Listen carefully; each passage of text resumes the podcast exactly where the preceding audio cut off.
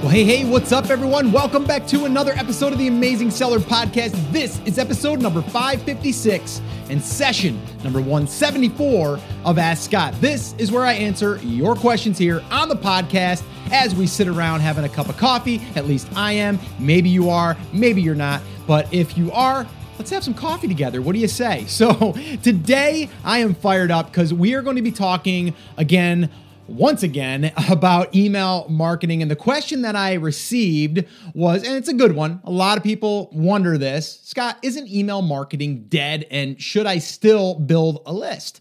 Great question. And we're going to address that.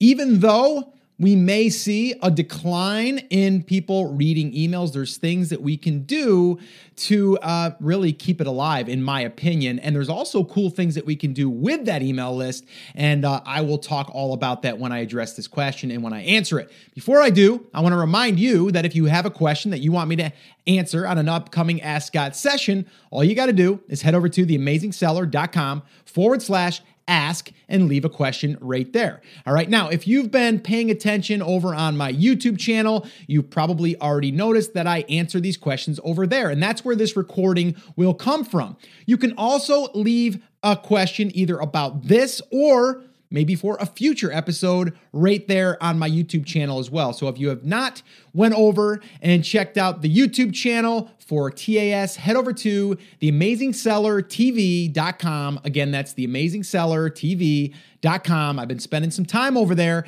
and I've been really firing up that whiteboard of mine. I'm getting a lot of use out of that. And uh, a lot of you have been uh, sending some really positive feedback on those and really said just keep them coming. I've, I've had a bunch of people say, I really like this whole pace method that you're breaking down and these four pillars. And I'm breaking it down over there on the whiteboard. I've already done a mini series here on the podcast.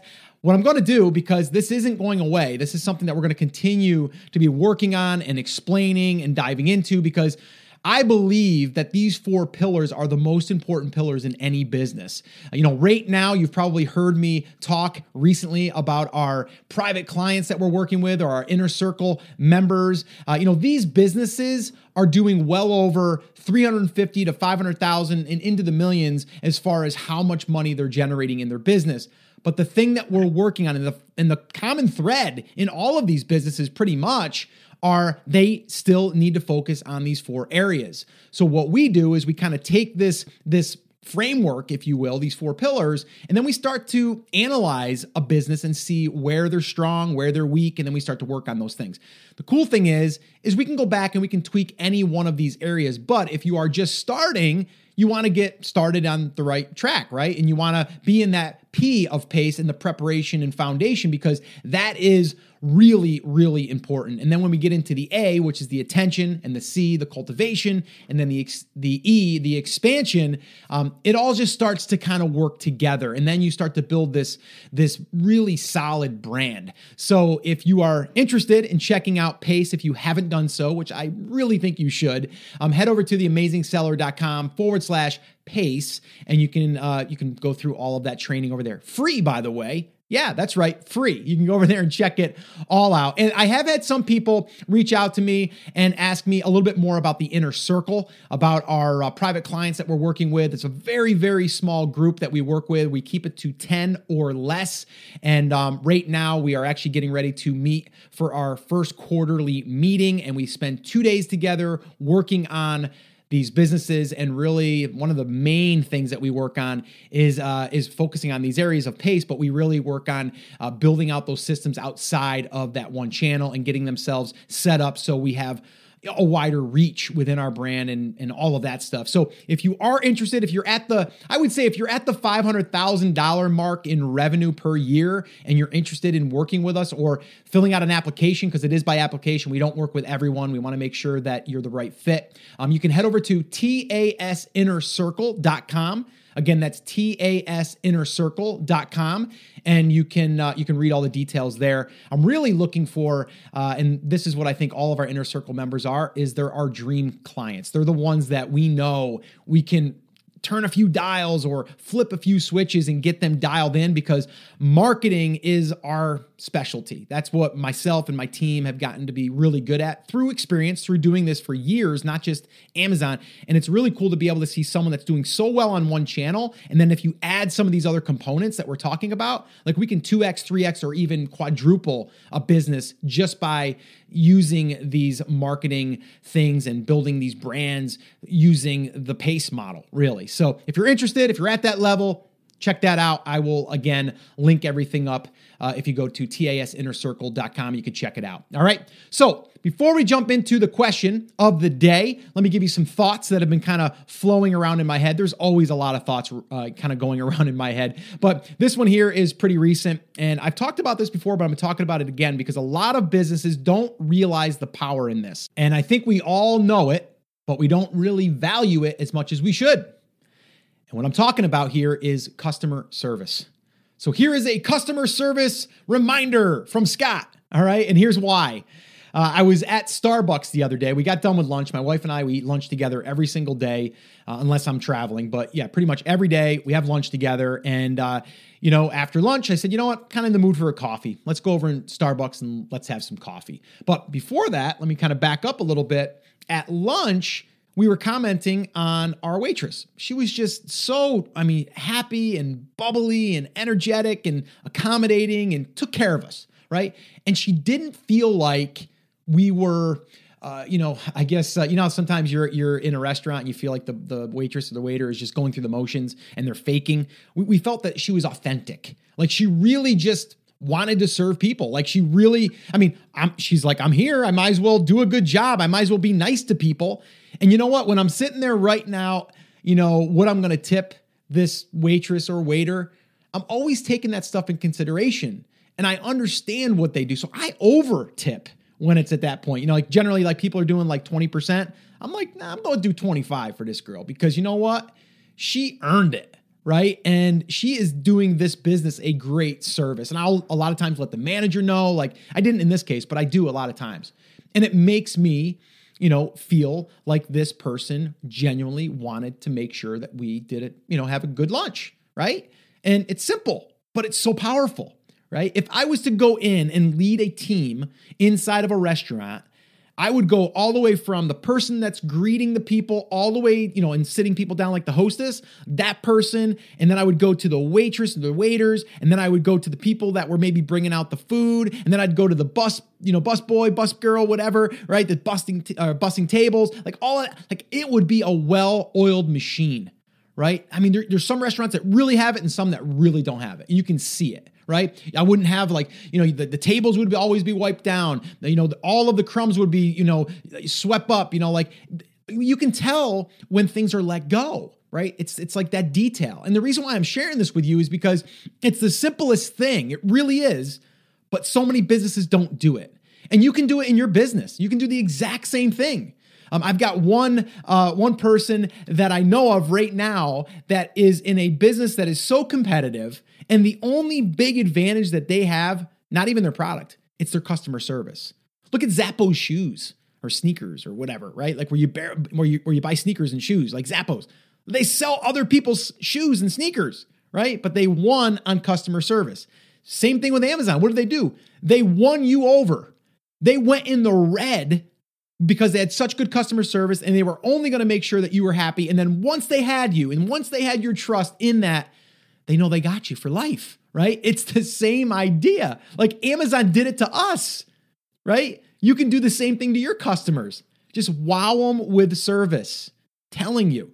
Um, Starbucks, another quick example, and I started to go to that, but I kind of went backwards. Um, we went to lunch, had lunch, and then we said, let's go get a coffee. Went over to Starbucks, and man, this girl was fantastic, and she was bubbly over the speaker. You know, I did drive through, and then I got to the window, and she was just as bubbly there. Smile, like just it's just incredible on when people treat you that way. You feel really good, but you also think differently of that business. There's other Starbucks in my area that I don't go to because I don't get that service, right? I skip that Starbucks and I only go to this one. This is a franchise, right? The franchise owner can make their Starbucks stand out from the other Starbucks right down the road just from the people serving the coffee. You ever think about that?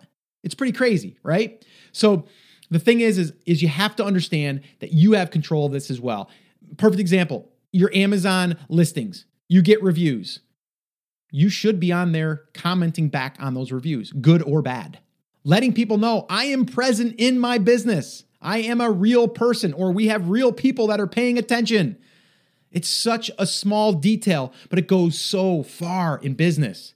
So don't skip that. All right. Customer service reminder here from Scott over deliver on customer service. It really doesn't cost you all that much. You could hire someone on your team to do it, probably pay them a decent wage, but you'll get so much more back from that. Trust me. All right. So you can probably even hear me. I'm slapping my hand. I'm so I'm so excited about customer service today. All right. So, with that all being said, let's dive in to this week's question. And I should remind you also that the show notes to this episode can be found at theamazingseller.com forward slash 556. All right, so let's do it, guys. Let's dive into this week's question and I'll give you my answer. Let's do this.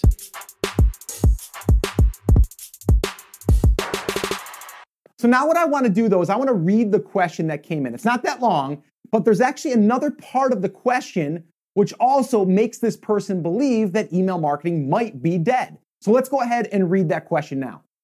All right, so Seth asks the question here, and he says, Isn't email marketing dead? A lot of people are using Facebook Messenger with a 90% open rate. Do you use Facebook Messenger?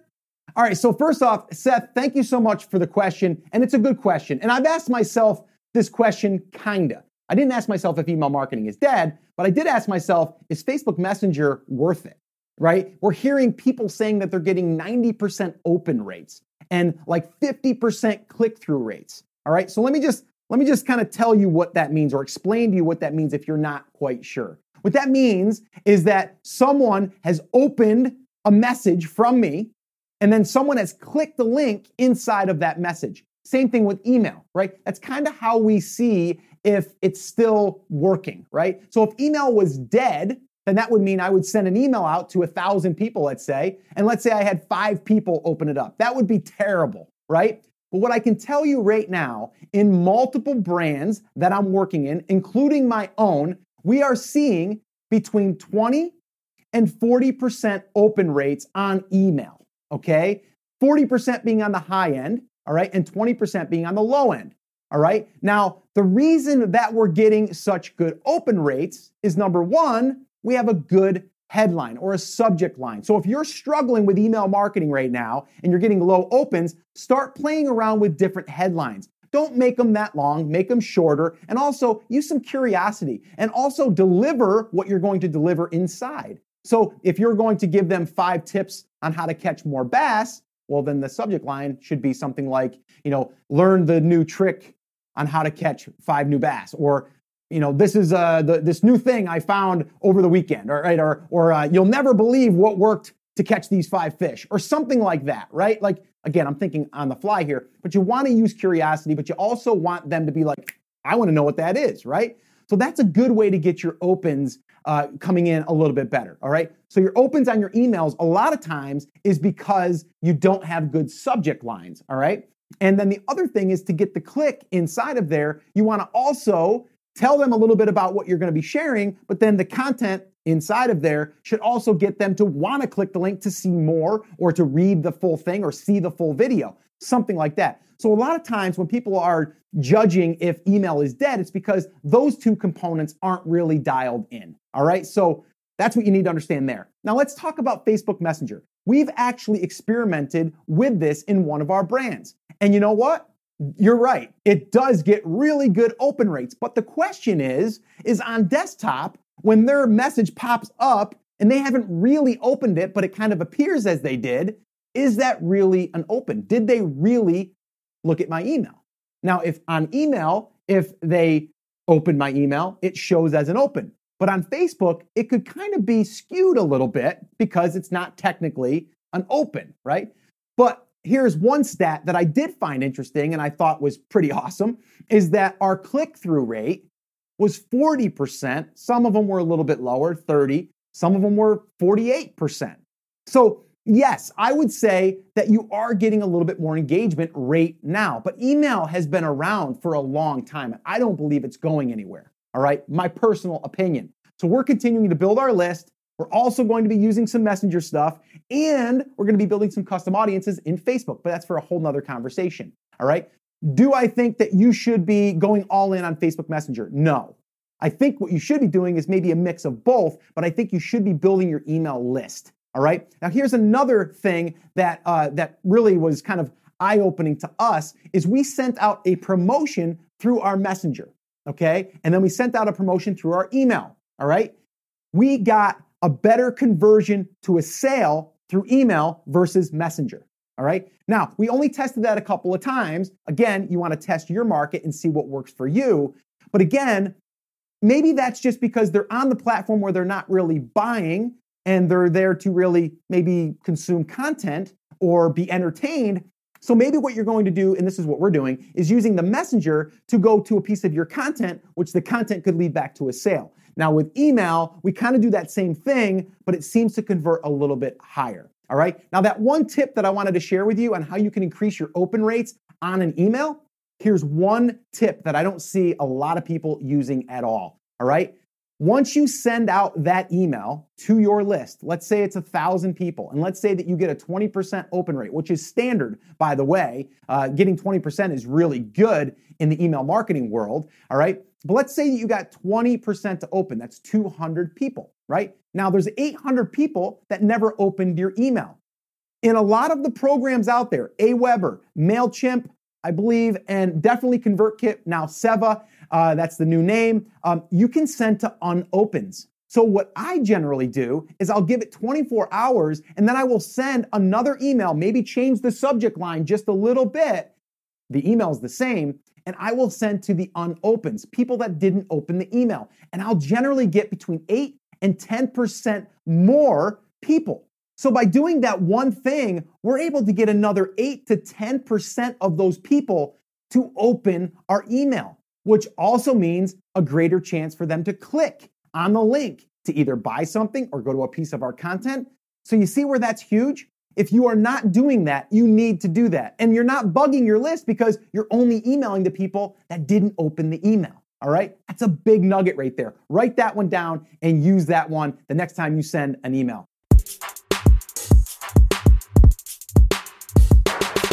All right, so there you go, guys. There's my answer to is email marketing dead and should I still build a list? I think the answer is yes. Can you use other things? Yes. Are there going to be other shiny objects? Yes but I still think that you have to figure out a way to communicate. And I think email is a great one still to this day. But I also think we can use that as an asset, whether we want to upload that to Facebook or we want to use that as a custom audience or retargeting. We have all of those things we can do as well. All right, guys. So I want to remind you the show notes can be found at theamazingseller.com forward slash 556. If you want to ask your own question, a couple different ways you can do it. You can head over to theamazingseller.com forward slash ask. You can do it there, or you can just head over to the YouTube channel at theamazingsellertv.com. Ask a question over there. I'll do my best to answer on an upcoming Ask Scott session. All right, guys, so that's it. That's going to wrap it up. Remember, as always, I'm here for you, I believe in you, and I'm rooting for you.